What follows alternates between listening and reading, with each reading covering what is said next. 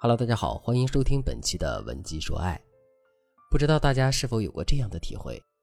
只要两个人一吵架，男人不去正面解决问题，反而像鸵鸟一样躲避矛盾，找机会开溜。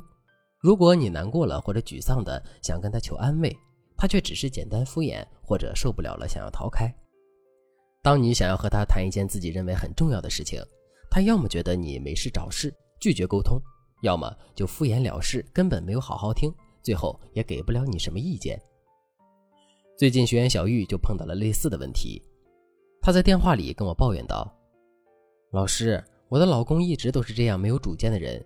其实吧，刚开始我甚至觉得这样也不错，他什么都听我的，我有种女主人的感觉。可是渐渐的，我发现这样的婚姻越来越让我窒息。”讲到这里，小玉的情绪明显更激动了。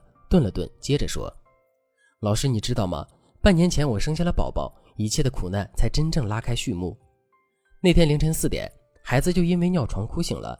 正好我来了大姨妈，白天硬挺着照顾了宝宝一天，就想着让老公帮我拿一下纸尿裤。他本来睡得很好，被我拍醒了，他肯定不情愿，但也照着做了。结果翻箱倒柜的，他找了半天也没有找到。一边是孩子哇哇大哭，一边是老公在向自己问尿不湿在哪儿。”我脑子一下就炸了，本能的冲着他大喊：“每次让你找东西，你都找不到，这是你家吗？你管过孩子，管过我吗？”我本来是希望他能够过来安慰安慰我，结果他把整箱的纸尿裤扔给我，然后穿上衣服出门了。那一晚上他都没有回来。说完，小玉又哭了起来。他说：“之后的几天，男人虽然每天照常回家，但每当小玉想和他沟通的时候，他都找借口逃掉了。”有次，小玉直接拉住他的胳膊，问他：“你到底怎么想的？你是哑巴了吗？为什么不能告诉我呢？”男人依旧插科打诨，甩开小玉的手，离开了家。小玉呢，想说的话说不出口，想问的没有反应。她觉得这样的婚姻糟透了，甚至怀疑丈夫是不是已经不爱自己了。小玉的问题并不是个例，很多女人，尤其是婚后、产后的妻子，都会遭遇类似的问题。难道？这是什么可怕的诅咒吗？其实没有这么可怕。造成这样局面的根本原因是，由于男人和女人面对情绪的处理方式不太一样。男人不像女人，他遇到焦虑的事情喜欢自己承受、自己想，沉浸在自己的世界里；不像女人会及时的发泄释放。举个简单的例子，在和朋友聚会时，女生往往愿意和闺蜜分享自己的秘密，希望对方能够倾听，给予一些帮助。而男人们的聚会往往都是推杯换盏，即便是酒后吐真言，也是在拜把子、谈天谈地、谈理想，从来不会主动暴露自己的问题。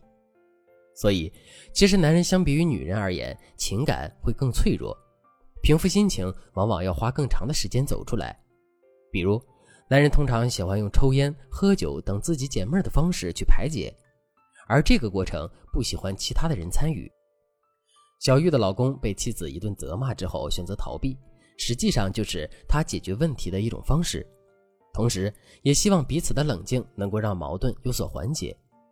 可在小玉看来，逃避就意味着不够爱和不够重视，因为女人是感性动物，往往容易被表面的东西所影响情绪，所以女人在解决问题的同时，往往还有一个附加目的，就是发泄自己的情绪。这就解释了案例中为什么小玉明明只是想得到老公的安慰，却还是冲着男人发了那么大的脾气。这个脾气来得快，去得也快。做情感咨询这么多年，我见过太多像小玉这样的女人，在感情中都很强势，不管是因为自己想要男人更多的爱，还是想要男人更在乎，总之就是因为迫切的想要得到自己心里想要的结果，就会下意识的咄咄逼人，站在道德的制高点去指责抨击男人的做法。最后，自己的需求没有得到满足，把老公也给逼走了。那到底应该怎么做才能打破夫妻相处中这种你追我逃的恶性循环呢？今天的课程我就给大家分享一个特别管用的方法，大家一定要认真听哦。这个方法就是在沟通中减少主观态度的表达。当然，如果你在听这节课之前已经遭遇了这样的问题，也可以添加微信文姬零幺幺，文姬的全拼零幺幺。我们的导师会帮你解决所有的情感困扰。什么是主观态度的表达呢？我举个例子，当我们和男人吵架时，很多人常见的口头禅就是：“你就不能多为我考虑一下吗？你怎么就非要这样呢？每次都是这样，你就不能多包容我一点吗？发现这有什么共同点了吗？没错，这些话都是在表达当事人的态度。虽然并没有什么不堪入耳的脏字，但我们依然能够感受到其中的指责和批判。这就是因为这里面的主观态度表达太多了。要知道，来自外人的批评，我们可能会礼貌性的接受，甚至一笑置之；但来自彼此相爱的那个人，这就会让我们质疑自己和彼此的感情。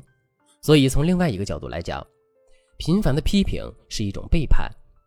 所以，面对问题，不会总是用“我觉得”“我认为”“你不该”这样的字眼道德绑架男人，而是要学会用“我想听听你的想法”“你认为”。你一定是怎样怎样的，这样来表达。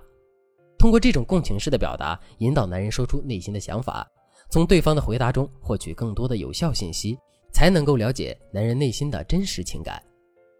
举个例子，假如你的老公因为忙于工作或者心情不好，甚至于连你的生日也忘记了，这个时候我们多少都会有点情绪，但是不要第一反应就是对方不爱你了，或者是他在外面有人了。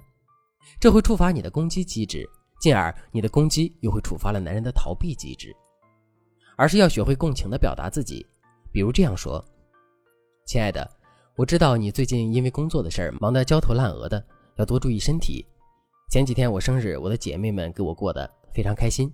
逛街的时候路过一家店，给你买了个礼物，算是犒劳你这段时间的辛苦。”这样的表达中没有任何负面的态度，而是在陈述生日这件事情。我和闺蜜做了些什么？我感受到了你的忙碌，所以甚至还给你买了一件小礼物。这更像是一种引导，用聪明的方式引导男人认识到自己的问题。